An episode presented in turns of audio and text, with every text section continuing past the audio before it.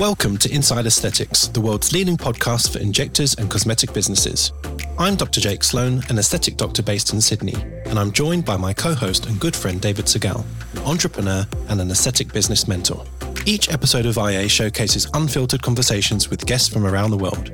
In a sometimes disjointed industry, IA aims to help educate and connect our global community to raise the bar for both our businesses and our patients. To further support and educate our listeners, we offer a range of additional resources under our IA Patreon subscription service. This caters for injectors and business owners of all levels and includes interactive live Zoom sessions, webinars, hints and tip videos, private chat groups, and exciting future content to come.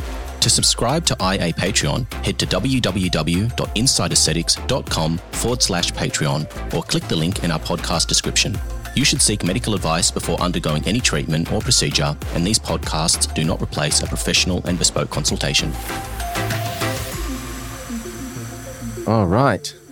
How are you, buddy? What's happening? Not too bad. Wednesday evening with the awesome foursome. Awesome foursome. We've got an interesting podcast today, and I guess just to sort of, before we dive in and sort of preface this conversation with the fact that I guess we're reporting on what would be considered a live ongoing situation with some potentially dodgy things that have happened in our industry.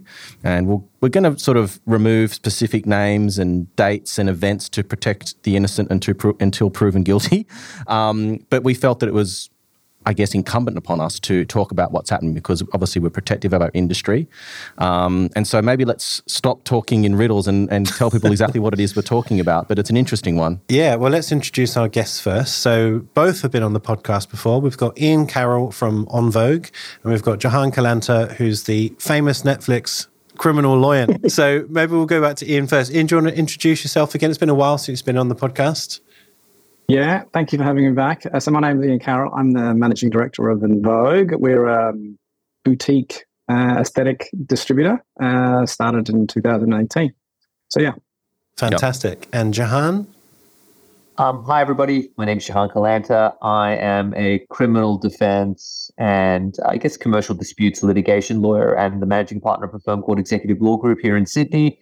I've been representing and, assisting people in this space for quite a few years now. And it's a pleasure to be back on IA. Yeah. Well, you're like one of the regulars now. Whenever we've got a legal issue or a legal challenge, it's either yourself or your wonderful business partner, Clarice, that comes on and clears up the muddy waters of the legal world for us. So thank you very much for coming back on.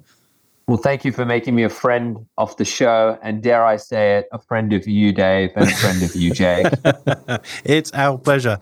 Now, maybe we tell our listeners who are probably thinking, what the heck are they talking about? I mean, how did this all come about? And I think I'm going to go back to Ian for this one, because I had heard some things from injectors who were texting me about various things, and I wasn't at an event that Ian's company was. So maybe, Ian, you could sort of paint a scene for us of what we're talking about. Sure. So I think maybe in August, there was a fairly large event, an aesthetic event with healthcare practitioners attending. And a product was being discussed and promoted and so forth, that there was some rumours around its eligibility to be promoted, I guess is probably the best way of saying it. With a bit of investigation, it does seem that the product hasn't been registered by the TGA, but is still being actively promoted and possibly sold. So it's a completely unique situation, and the 20 years I've been involved in aesthetics, I've never heard of it. It's what we would consider a medicine, so it's got a very specific, quite a high level of requirement to get registered. Yeah. Yeah, and I think, the more we uncover of this onion, the more we realize that, there's probably some fairly dodgy things happen. So. Yeah. Right. And I guess it's public knowledge. It's a filler product. It's a new filler from Korea. Yeah. We won't say its name, but yeah. And I guess it's kind of pertinent because we are living, especially in Australia here, in a world that's had our industry come under the microscope of potential dodginess. We've got new regulations that came out on July 1 this year, which tightened the reins on how things were being done in our industry, the scripting process, the responsibility for doctors now that are providing scripts.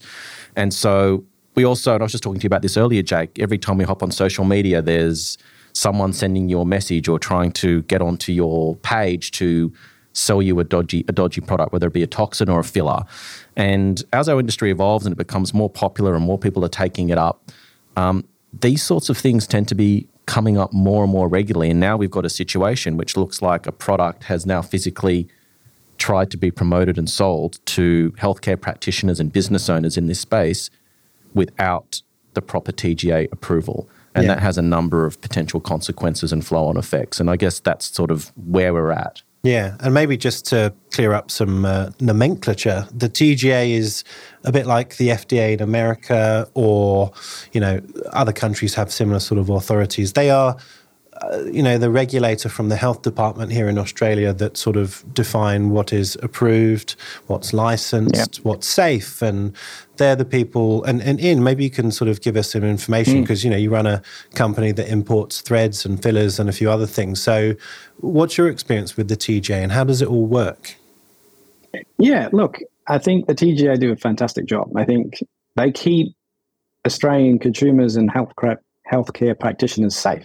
That, there is a fairly lengthy process on registering a product. It's 7 stages. Their requirement on the manufacturer or the supplier of the products is to provide a dossier of product, and that ranges from, the clinical data, the safety data, side effects, the manufacturing process, and in some cases with filler, it requires a TGA audit. So physically someone will go to the factory and walk through the documents and so forth. It's an intensive process designed to analyze the product to make sure that what's on the label or what's being said is true. Yeah. It's quite an expensive process. I think around $150,000 to $200,000 in fees to get the product registered. But at the end of the day, people should be confident that they've got a safe product in their hands. And I think in this situation, they haven't gone through the process, or they're going through the process and maybe they haven't finalized it. So there is a risk, a genuine risk here. So, I guess that's where my concern came from originally. Yeah. And just maybe just to flesh out what those risks look like. So, I mean, you alluded to the fact that it's potentially in the approval process at some stage and it hasn't been finalised. So it doesn't have its official stamp of approval, but that it's ready to inject. So I guess if we take that on face value and assume that it's true, we're probably dealing with a product that's come from Korea. I'm not going to talk about the name of the company, but it seems like it probably is a legitimate product, but someone has jumped the gun and tried to expedite this process for some sort of commercial business reason. Yeah. And so from my perspective as a business owner and someone that's run teams of injectors before, the questions that come to my mind, and obviously Ian would love to hear what you have to say, but also particularly Jahan from a legal perspective, is A, what kind of situation can unfold if you're treating a patient with a product that's not approved from like a healthcare practitioner's perspective? So if you're a nurse or a doctor, what repercussions could potentially land on your shoulders for administering a product that hasn't got that official approval? So you've got your regulatory implications. Number 2, what happens from a medico-legal perspective? So if you inject a patient with this product and let's just say they have a horrific adverse event, let's for the sake of argument, say it's a vascular occlusion which leads to blindness or stroke or something horrific like that, where does that put this healthcare practitioner? Because they have acquired this product under the assumption or after being told that it's all legitimate and approved. So they haven't done anything malicious, they've just been misled. So what's their sort of situation from a medical legal perspective? And then the third one, and potentially less obvious, but maybe it's sort of intertwined with the legal side of things, Jahan, is from an insurance perspective. And I know you're not an insurance broker, so you can't probably give specific insurance, but I guess we can use some common sense thoughts here to sort of unravel that. But for me as a business owner, and if I was an injector, those are the questions that would come to my mind. I can't even remember question one. There's a lot to unpack there, yeah. Jahan, go. Sorry. Well, maybe Ian first, I guess, and then we'll go to Jahan. I mean, you know, you're dealing with healthcare practitioners all day, every day, Ian, and you've been in the industry for a very long time. So do you need me to recap on any of those points, or you got it all? No. I think I got it. I think when a new product comes to market, yeah, you know, Australian healthcare practitioners, I think, have there's an expectation that it's approved. Yeah, we've never had this before. You know, actually, pretty sad indictment of that we've got to the situation where this product's maybe in this situation. But yeah, so I think there's an expectation, to your point, that this product's approved. It's in my hands. This person's talked to me about it. He sold it to me. I've paid money and so forth.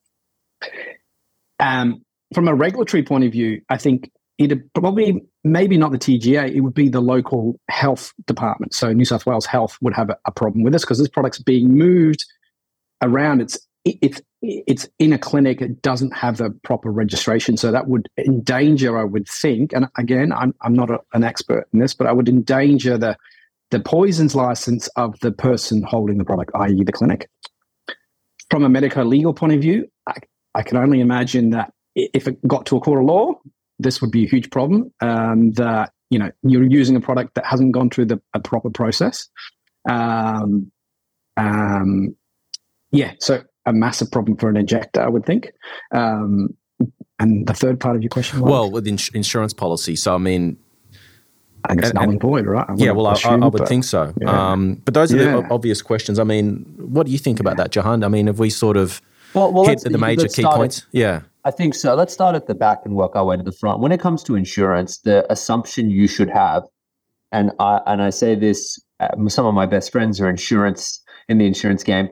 Insurance's job is to move liability away from the insurer, and any way they can do that, they will do so. So they will say, it's not my problem nor my concern that you used a product that doesn't approve or gel with the legislation. You should have known, even if it was impossible for you to know. And so I think you can safely assume that you'd be, you know, up the paddle in relation to your insurance if you use a product that's ill-approved. I could be wrong. There are better providers, there are worse providers, but as a general proposition, I don't think it's unreasonable to say the way insurance companies make money is by denying claims. And so, you know, that's perhaps a crass way of putting it, but I think that's a fairly safe assumption. Yeah. When I look at problems, I try to look at them through two lenses. One is the private tort side of things, the medico-legal. The other is the criminal side of things. Now, I think it would be a very dark day indeed if you, in good faith, used a product, caused an injury, and were charged by the police for that. But those things do happen. Okay? It's a possibility. You know, it's unlikely, but it's a possibility. Thankfully, we've never had a case like this, which has come through, because these things are often only tested once they're in the crucible of real life and things are happening. And, you know, but from a medico-legal perspective, I guess one of the questions will be, how much did you really look into it? How much did you know? What questions did you ask? And when it comes to regulators, they generally tend to be fairly unforgiving, when it comes to questions of, you know, I didn't know, I couldn't have known, I shouldn't have known. In this case, I think the regulator would have to accept that, hey, a lot of fraud took place, or alleged acts of fraud which perpetuated this, but it's just causing you headaches. And I think that one of the things that is so important is to be making sure that you're getting up-to-date information, making sure you're not taking people's word for it, and really making sure that you're getting your information from trusted, reliable sources, because that's sort of the challenge. You can't simply say, I didn't know, or I wasn't aware, because you could have been. It's harder in this case because allegedly there's fraud, allegedly there's misleading and deceptive, you know, sort of conduct. It adds a whole layer to it that's very complicated. Yeah. And what about, so we sort of covered I guess being criminally charged by a regulator, but what if the patient wanted to sue the healthcare practitioner for damages, which I guess is kind of like a separate area of law than being criminally charged by a regulator? So patient A comes in, gets a horrible adverse event that results in some sort of deformity or some sort of, you know, inability to use part of the face because something happened with this unapproved product. Surely if you were the recipient of this damage, that you would be going after whoever you possibly could to be compensated. So maybe is it worth sort of just explaining the difference between, I guess, being criminally charged by a regulator or a government organisation versus being sued for damages by, just a Joe Blow off the street, or the patient rather. You've done a very good thing, and you've separated it into three separate categories. So let's firstly think about the first one is dealing with your freedom, your liberty, and your reputation. So that's the police charging you for some sort of criminal act, that you've gone and done something illicit or illegal. There would be charges that sort of fall under deliberately using something that you're not supposed to use on someone. I don't think they fall into this categorization. So I think the risk of that is fairly low, albeit not none. Then there's the second one, which is your right to practice medicine, and the regulator coming after you in that respect, which I think is, your ability to practice in the field that you've trained in, that has a higher risk, because the regulator can say, well, you put the public in danger, notwithstanding the fact you didn't know, you still put people in danger. You should have asked questions that we would expect someone of your intelligence, capability, and competence to ask. So there's a higher risk there. And then there's the final one, which is, I'm going to get sued, and I'm going to lose my livelihood, and I'm going to be out a sum of money. And that really becomes a question of to what extent did you know? To what extent could you have asked? And any competent medico-legal lawyer is going to be really going after you for the sake of how could you not have known? How could you not have asked those questions? You are taking someone's you're dealing with someone who's vulnerable. You're dealing with a patient. They have an expectation that you do things with a certain level of competence and skill. And you would be saying, well, I was misled, I was deceived, etc. It's a horrible, nasty situation. And from my perspective, look, I'm all for, I think regulations sometimes in Australia go too far. I think that in Australia, we sometimes are a bit of a nanny state. But I actually think in this space, particularly when it comes to making sure the stuff that we're using on people's appearances, on their in their bodies, I think the standard needs to be ridiculously high. We learned that with thalidomide, we learned that with Foundation 41. There's a reason that these entities exist, and they tend to be on the conservative side. They need to be, because the consequences are profound. Yeah, it's true. I think we have an amazing regulator here. So we do have that high level of scrutiny. It takes 12 to 18 months for these products to be registered. It's not a quick rubber stamp thing. And to the point around, Jahan's point around knowledge of the product and, knowing if it's registered, it's the simplest thing in the world. You type in ARTG database or ARTG into a Google search, and you can search every single component of that product, the name, the manufacturer, the supplier. It is very, very simple. But none of our customers ask for it. And maybe because they've never needed to. But I think as a take home here is that, and if you're using a product, you're not exactly sure if it's registered or not, get onto ARTG, put a name in. It takes you 2 seconds. Yeah, going back to what I was saying at the very start, I was actually contacted by injectors well before this aesthetic event and well before this story happened by just curious injectors who had heard about the new filler maybe coming, and they said, is it approved? And I did exactly that, Ian. I just went to ARTG and I said, I don't think so, but maybe they've changed the name to suit the Australian market or, something else. Yeah. So, I don't really care at the time because, it sort of wasn't here yet, but It's almost like the Swiss cheese effect, where everyone just assumed, well, it must be approved, so no one looked. That's sort of how it feels. I'm talking about it. Yeah. Well, we've never had a reason. I mean, we've only had a handful of providers of injectable products over the last sort of 20 years or so. I mean, there was the two big, Allergan and Galderma, and then obviously, Ian, your company's come on board, and there's been a few others as well. But we're not like Europe. We don't have like 100 or 200 fillers on the market. We've been a small market, and I just think that everyone, rightly or wrongly, has just been under the assumption that if it makes it to market and they can buy it, that it's been through the process. So as you said, maybe this is a good sort of warning for people to, no matter what people are telling them is to just do your own research, because at the end of the day, you're the one with the needle in your hand. It's your business. Absolutely. It's the patient on your treatment bed. You need to take responsibility for it and check these things. So if nothing else comes out of this podcast other than people just being, oh my God, and this is interesting, is I need to make sure that I'm doing my own due diligence as a provider. Yeah, I mean, the ARTG is really good. I mean, there's a couple of new things coming on the market and, you know, I'm looking into using some of them. And that's the first thing I did. I went to ARTG because, you know, I was told it's either coming or it's nearly here. It'll take a week. And that's the official approval. You know it's approved because it's on the ARTG sort of website. Yeah. So, yeah. So, Ian, I understand, and, you know, maybe we'll have to edit some of this out. Hopefully we don't. Is that... some people asked for proof of the registration. And this is where the story takes another interesting turn, is that allegedly, don't sue me, is that apparently someone had put together a letter from the regulator that was falsified, basically, and made it look like it was a letter from a regulator, which then makes things even more tricky. And now we're talking then... You know, we'll get your thoughts on that, Ian, and I'm sure we'll cross over to Mr. Jahan again, because I'm sure that the regulators don't like to be impersonated, so I'm sure there'll be some implications there potentially. But Ian, I mean, can you elaborate on that a little bit? I mean, have I sort of reported accurately? Yeah, no, we're being very careful here. I mean, the conversations I had with this particular customer were around the thing of, okay, the product's supposedly approved. Can you ask the supplier for the ARTG certificate? Oh, yes, we'll go ahead and do that. They came a few days and they said, oh, here's the certificate. And I'm like, oh, great, that's fantastic. I was relieved to know that this, you know, was available. And then it comes with a unique identifier. It can't be, you can't spell it wrong. It can't be, you know, interpreted wrong. It's a 6-digit number. So I went onto the ARTG certificate database, pumped in the number, still no certificate. So they should match, basically.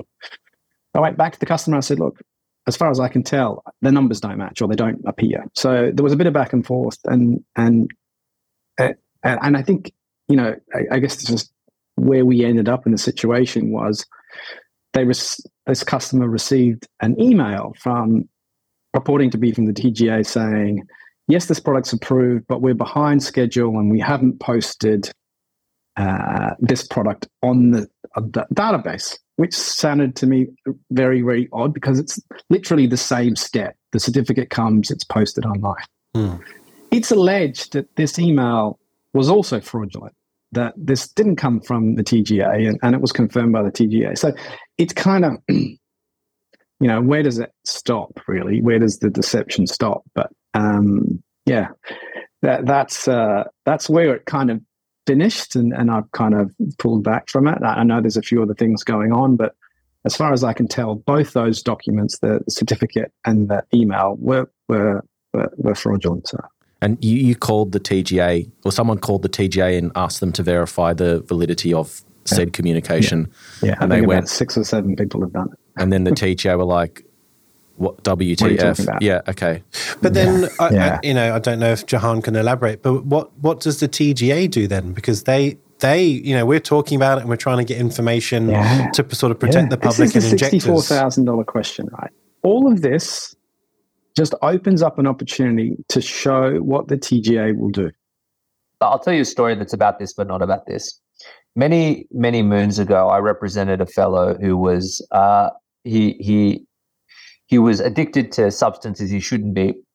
And what he did is he went to a doctor's office. He took a script pad, stole it, wrote himself a bunch of pill scripts, filled up scheduled classes of scheduled drugs he wasn't allowed to have, took them, got in a car that wasn't his, drove it into the side of a real estate agency. Now, of all the charges and offenses, which one do you think is the most serious? Ostensibly, you would think it would be I drove my car through a wall, but it's taking the doctor's script pad. Masquerading as a doctor. It's a big deal. It's a real big deal. And you are dealing with the feds. I wouldn't mess with the feds. Give me the state police any day of the week. I wouldn't mess with the feds. I would imagine the TGA has sent this off to the Commonwealth DPP, and you're going to have a bad day.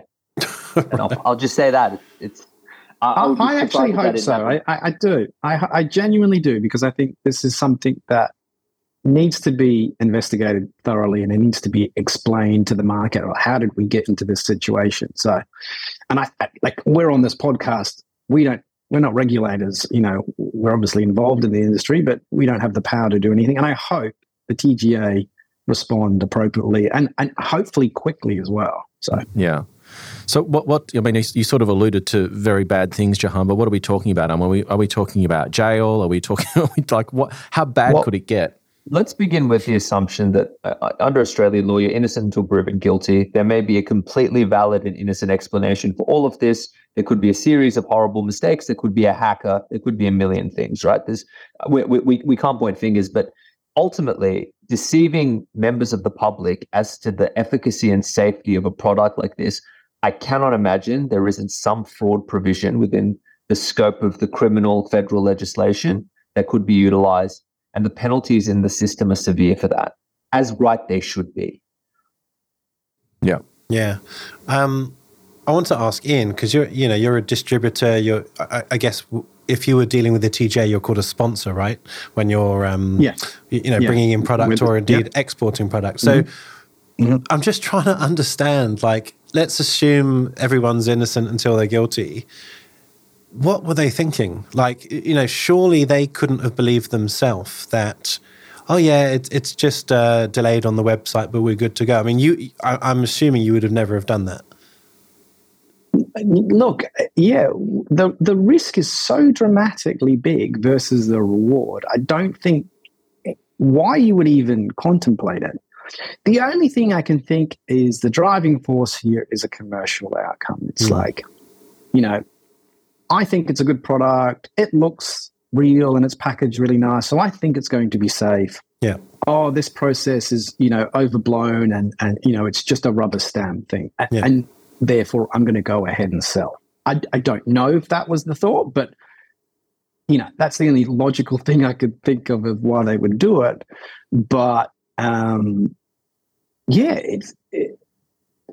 seems like it would be very easy to get caught if this was malicious, presumptively malicious. Yeah. I mean, and it has been very easy to be caught, because you go onto the ARTG and you're 2 seconds later, you've figured out that, okay, it's not registered. Yeah. I mean, you deal with Korean, a supplier, I guess, and I'm sure you've got a good relationship and so on, but in the process of registering with the TGA, that's your job as the sponsor, correct? The Korean company supplying you with, say, your threads. The documents. They don't get involved with the TGA, do they? It's a partnership. So the manufacturer supplies the dossier, which is this 7-part process of the document. They're obviously understand the manufacturing process, they understand all the clinical data, they've developed it and so forth. And then the local sponsor will work with a regulatory agency to submit to TGA, and they'd be kind of the go-between. But the initial document, this common technical document, is provided by the manufacturer. Okay. I was just wondering, Jahan, from a sort of a legal perspective, can the supplier in Korea as well as the sponsor be in trouble here, or is it probably the sponsor? No. It would beg a belief if that was the case. It's almost like I would liken it to the analogy of I sell you a stolen car, or you blame the original poor owner who had no idea. I don't think so. It could be, and the other thing is, look, it could be a very good product. It could very well be a perfect product that's suitable and sensible, but it hasn't gone through the tests and regulations. You might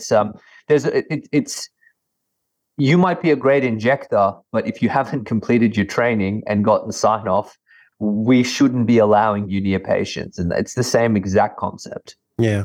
I've got another question, and again, we won't use names, but I'm assuming this company or the sponsor of this filler would have had a medical director to be able to handle and hold product. No, I don't. I think that with this situation, they have got a local regulatory agency as the kind of maybe the sponsor or the supporter of the application. Mm-hmm.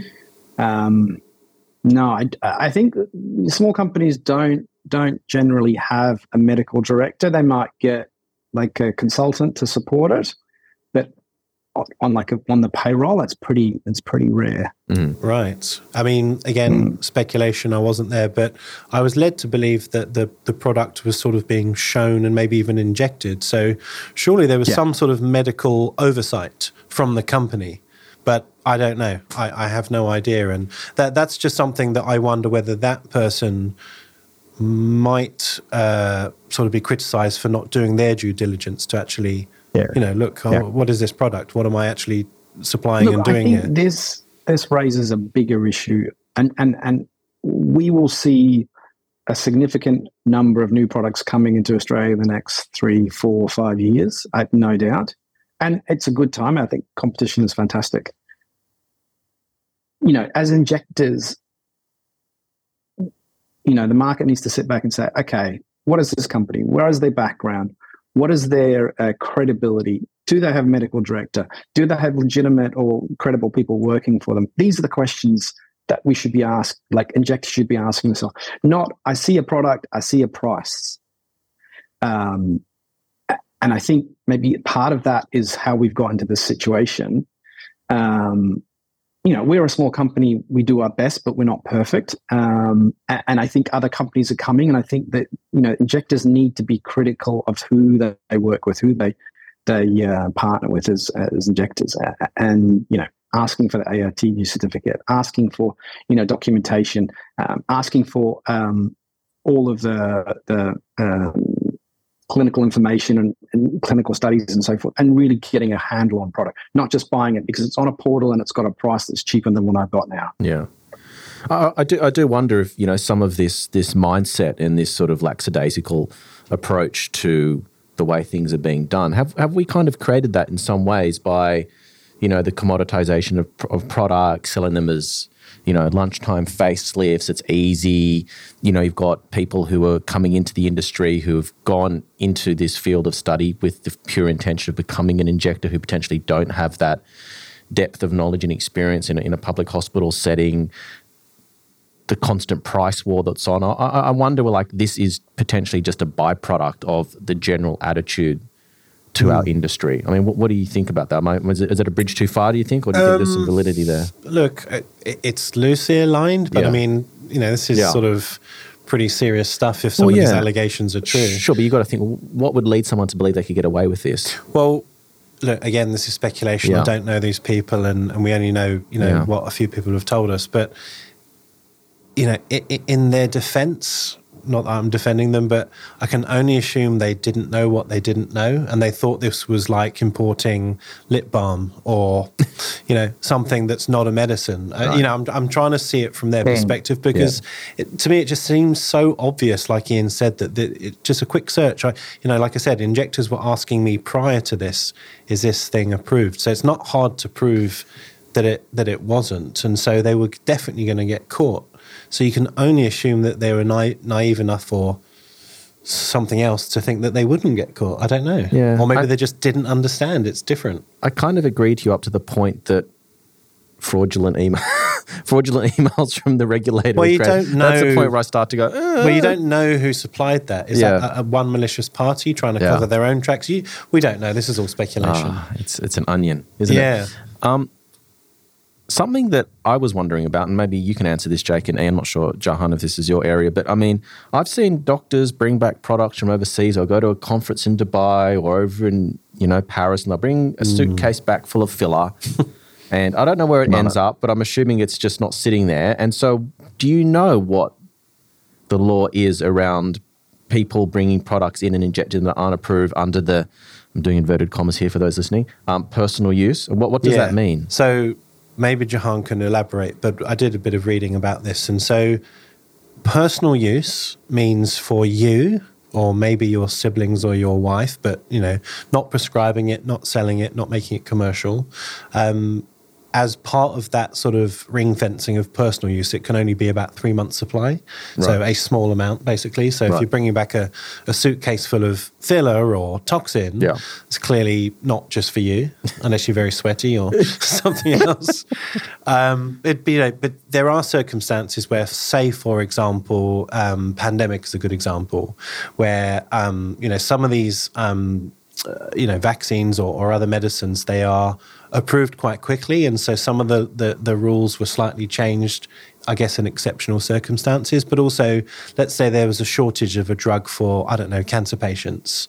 You can get special approval for drugs that are available abroad, but not here in Australia. Mm. So for non-approved drugs, you can get, I think it's called a special access something like that. Yeah. But you need to involve with prescribing doctor, and you have to go through a little process with the TGA. So you can't just basically load up in Dubai and come back and go, right, I've got this new stuff from Dubai, let's go. Personal use Friday. Yeah. Well, can you fill in the gaps, Jahan, or is that correct? Look, I don't deal with it on a day-to-day basis, but I have heard of special access. It does happen. Yeah. Let's take a common, what's that weight loss drug that everyone's addicted to? Yeah, well, there's shortages here, right? So if you were to say that I need a 3 or 4 month supply, I can only source it from Canada or America, and I've got the relevant scripts. I mean, that's a terrible example because it's permitted here and it's under the relevant legislation. But you can under very specific circumstances seek that, but it's not a day-to-day thing that we deal with in our practice. And my advice would be very, very cautious.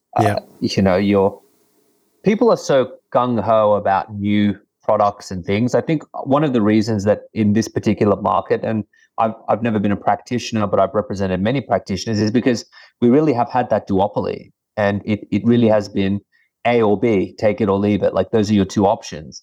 And now that there's all these other options, there's an excitement and a desire to, maybe I will get a better result. Maybe I can increase my margins here and there. But there isn't that deep knowledge of the two and how they work.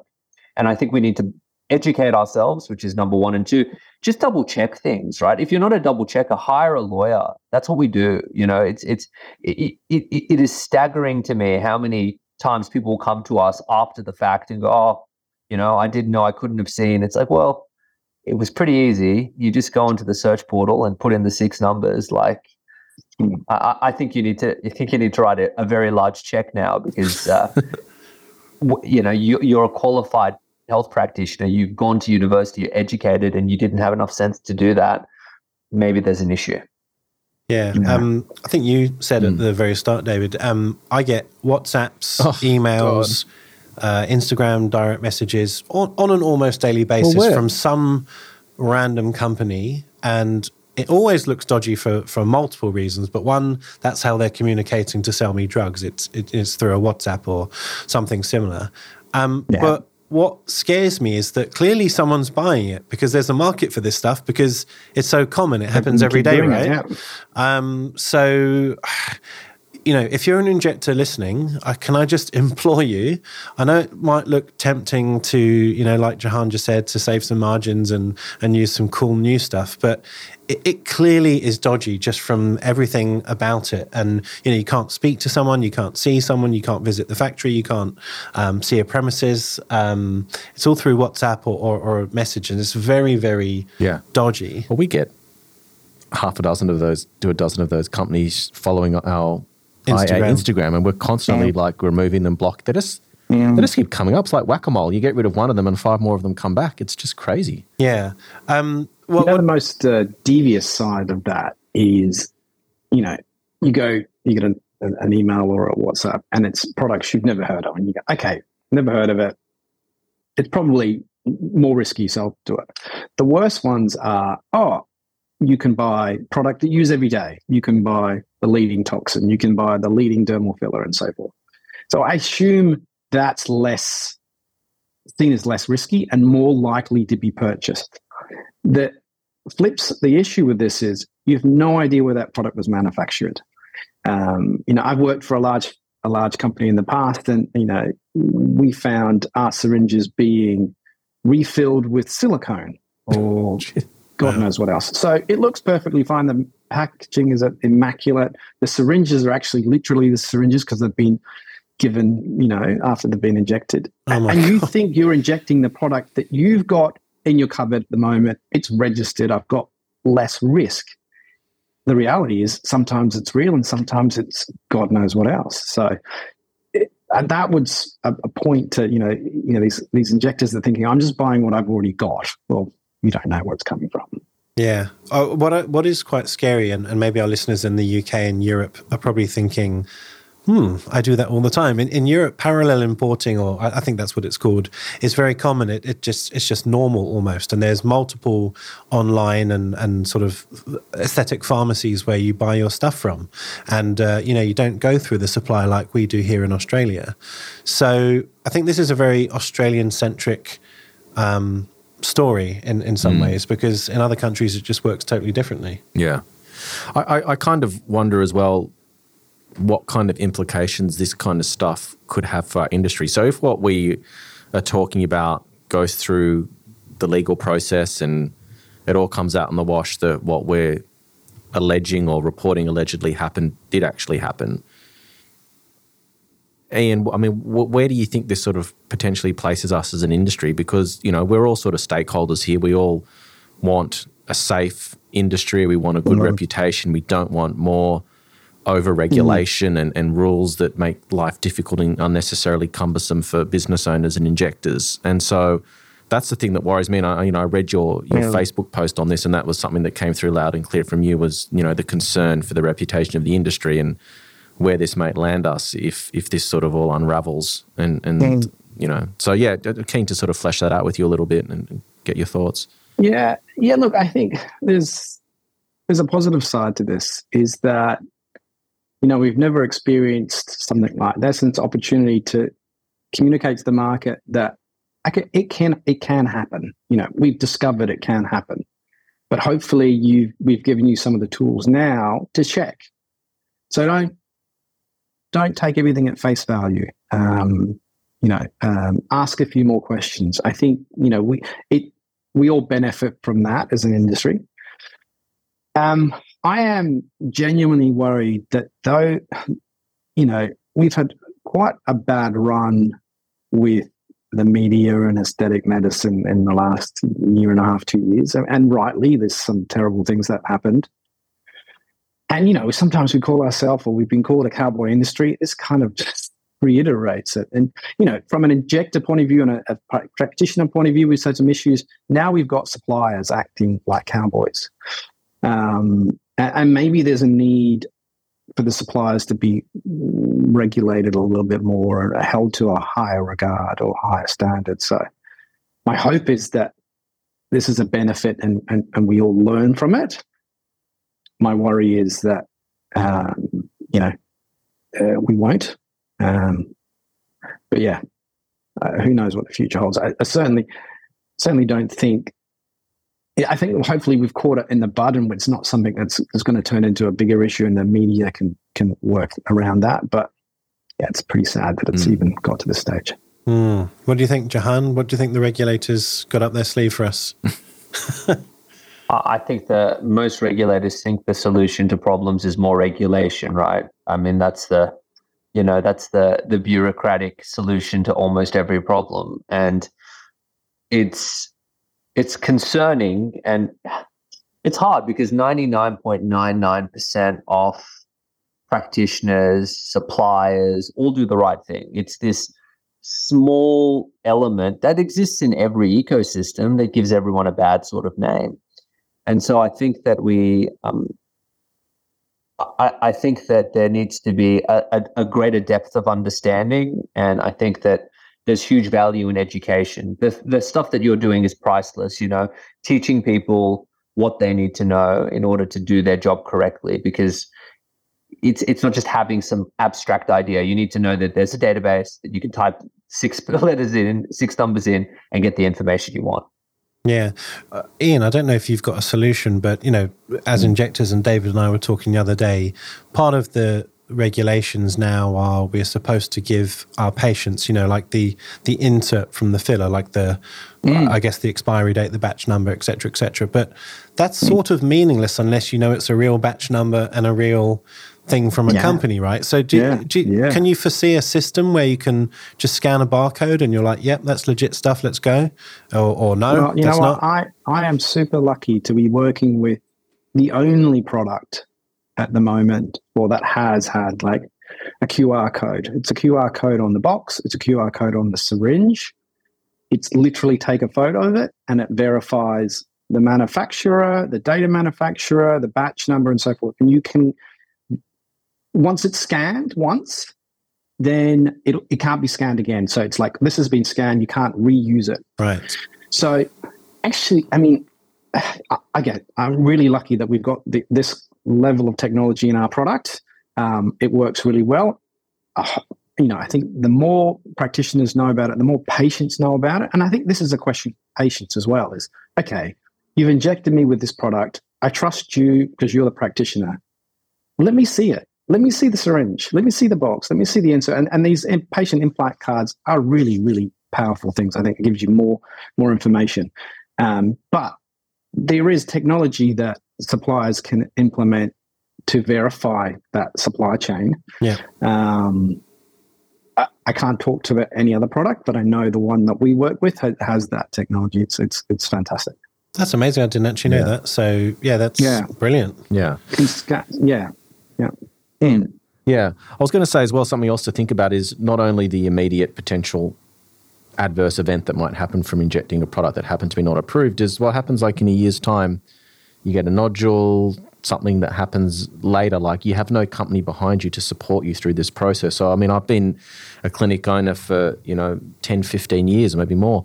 And occasionally you'll get a patient that comes back with a delayed onset nodule, or they get some sort of allergic reaction, or you've got something weird that happens. And when you're dealing with reputable companies, they're generally a phone call away. They can't be too helpful. They get their medical affairs team involved, their clinical side of things. And it's, you sort of got a support network around you to try and get to the bottom of this. So it's not just the immediate aftermath of potentially the adverse event. It's these products we're now learning, particularly HA fillers, are, they're lasting many more years than what we've been told. So they're hanging around, and the problem just isn't immediate sometimes. Yeah, that's why I like working with big companies, and sometimes injectors go, oh, it's really expensive, and I'm going to go for the lowest common denominator and get the cheap one. But you have the backing of, like you just said, the whole apparatus of a global pharma company who's done their research. They've probably seen these things before. They know what to do. They've got protocols,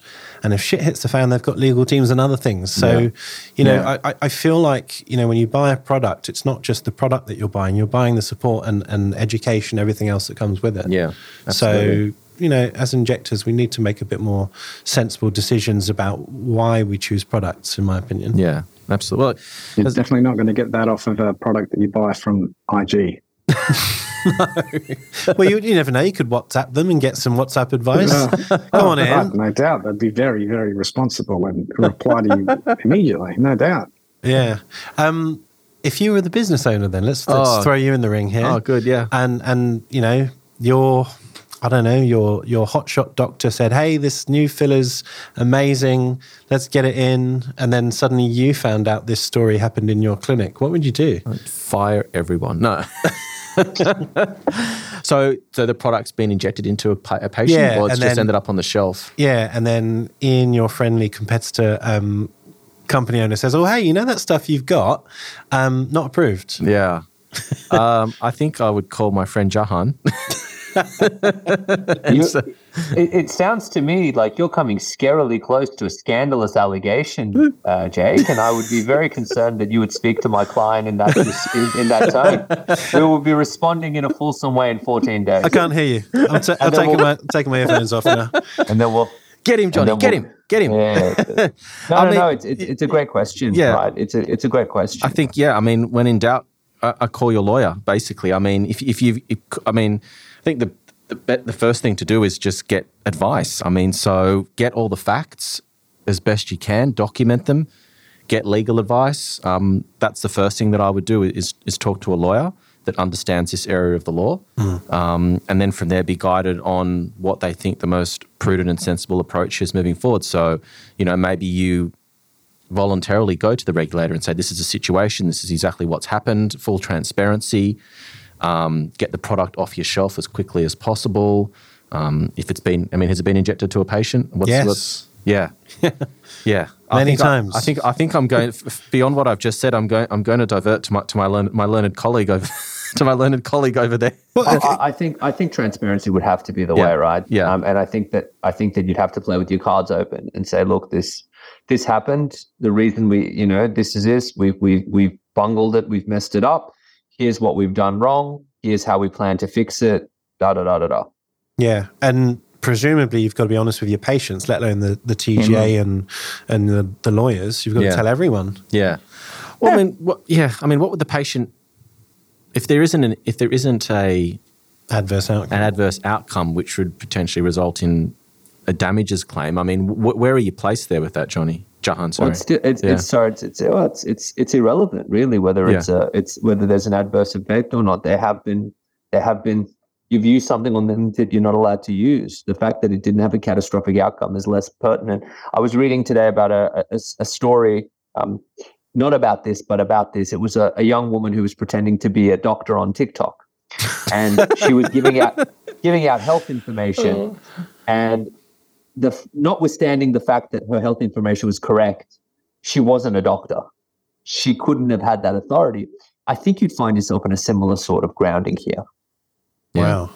Not good. Can I ask, let's say theoretically David does place that call to you, this is all live and happening. What do you guys do in the background? How long does it take you to go and do your research and sort of form some sort of strategy? Yeah. Well, I think that like many things in life, Jake, I guess it's a triage type question. So sometimes David will call me with something that is purely academic, and I'll get back to you when I get back to you. Sometimes it'll be something that we think is academic, which is live, and sometimes like this is DEFCON 1 type stuff. Like, hey, I've injected a client with a product that's illegal. We know it to be illegal. What do we do? I think you drop everything that you can conceivably drop, and you get, you start going through the bits and bobs. It's uncharted territory. So uncharted territory, you give yourself the right to take a little bit longer. Some things may seem like uncharted territory, but happen with regularity. Like, for example, notifications to, the registry that, hey, I was drink driving or something like that. To the person, they're all a shock. We deal with those on a fairly regular basis. But we were misled through, if we take this story and accept all of the allegations as being proven, we were misled by someone purportedly providing us documents that bore the TGA's mark.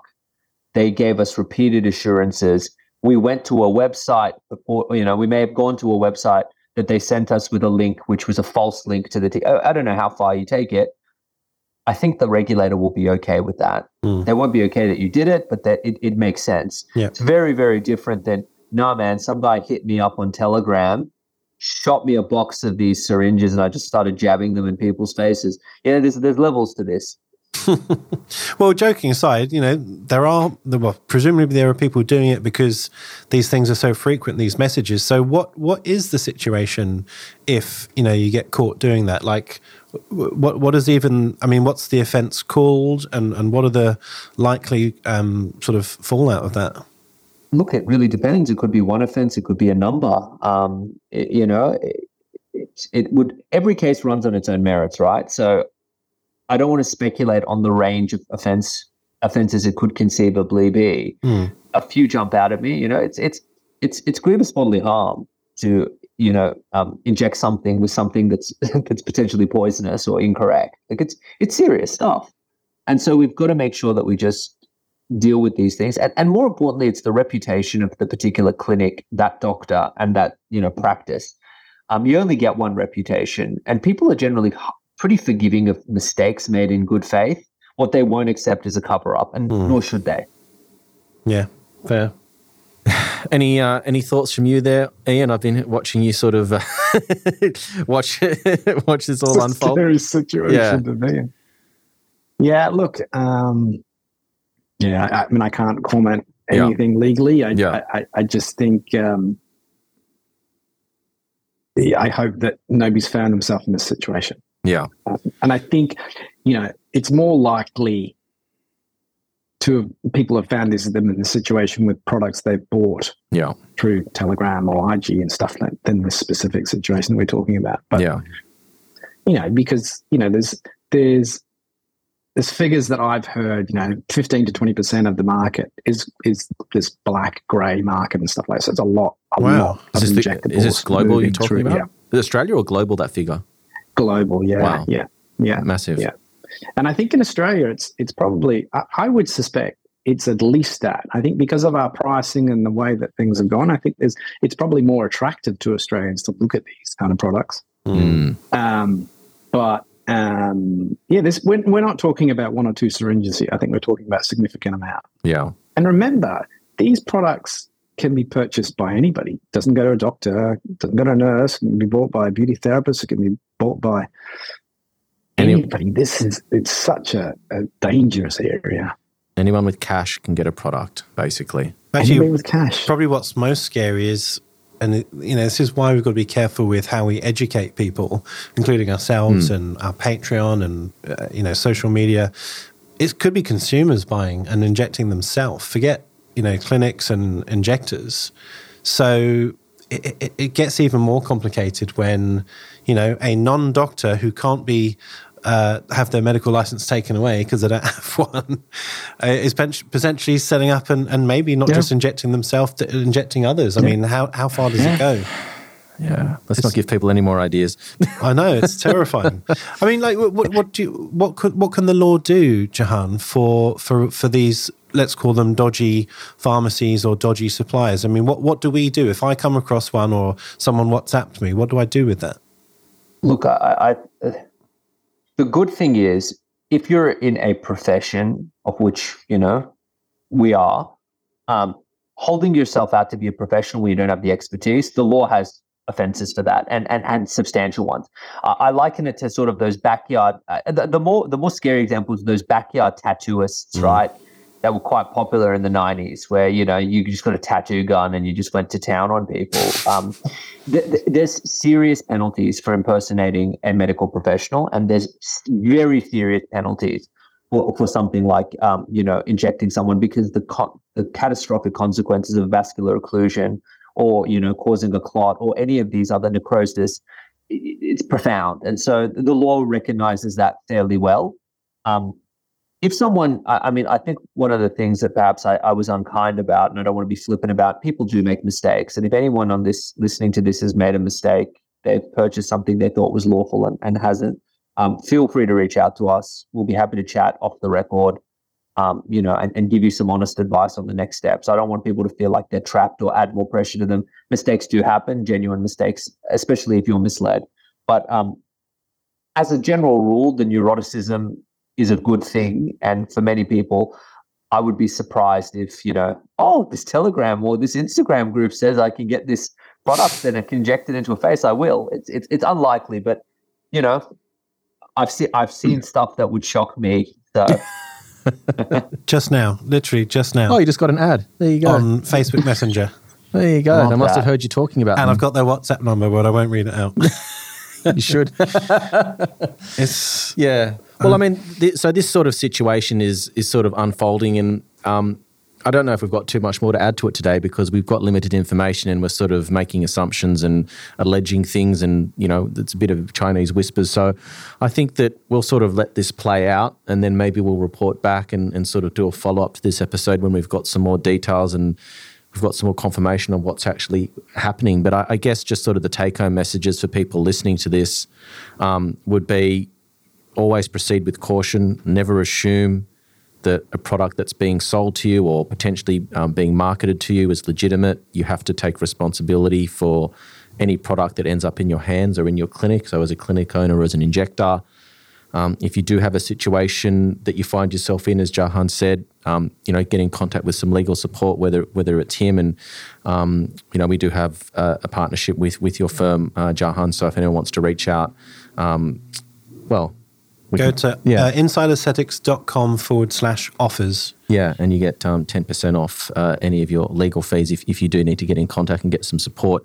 But whether it's Jahan or someone else, get in contact with a lawyer, stay calm, don't make stupid, impulsive decisions and sort of do things that you haven't really thought through or don't have advice on. So be cautious, be sensible, take and get good advice, I guess, would be the take-home message. And just from an injector's perspective, whilst we kind of moan in Australia, we often feel like we're left behind and we get stuff years later than any other country. In a funny way, that's the greatest problem ever, because we can learn from everyone else's experience. And, the great thing about things like social media is we can reach out to our colleagues across the globe and ask them, is this stuff good? Is this bad? Tell us about the complications. You can reach out to the company.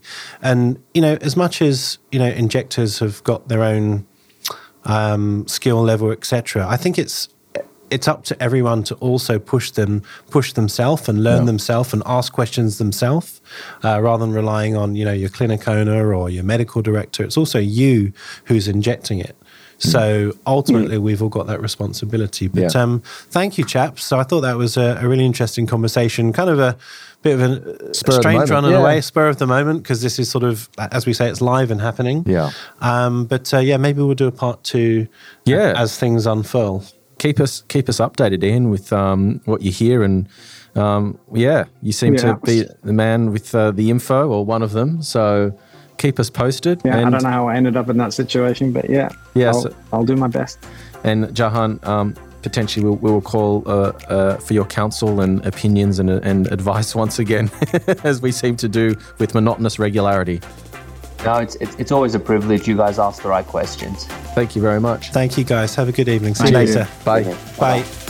For our latest news, follow us on Instagram at Inside Aesthetics Podcast. If you want to get in touch with myself or David, follow us on Instagram as well at Dr. Jake Sloane and David_Inside Aesthetics. Join our IA Patreon platform for invaluable business and injectable education. Get access to our global community of like-minded professionals, live and interactive Zoom sessions, hints and tip videos, webinars, and more. Head over to www.insideaesthetics.com/Patreon for more information.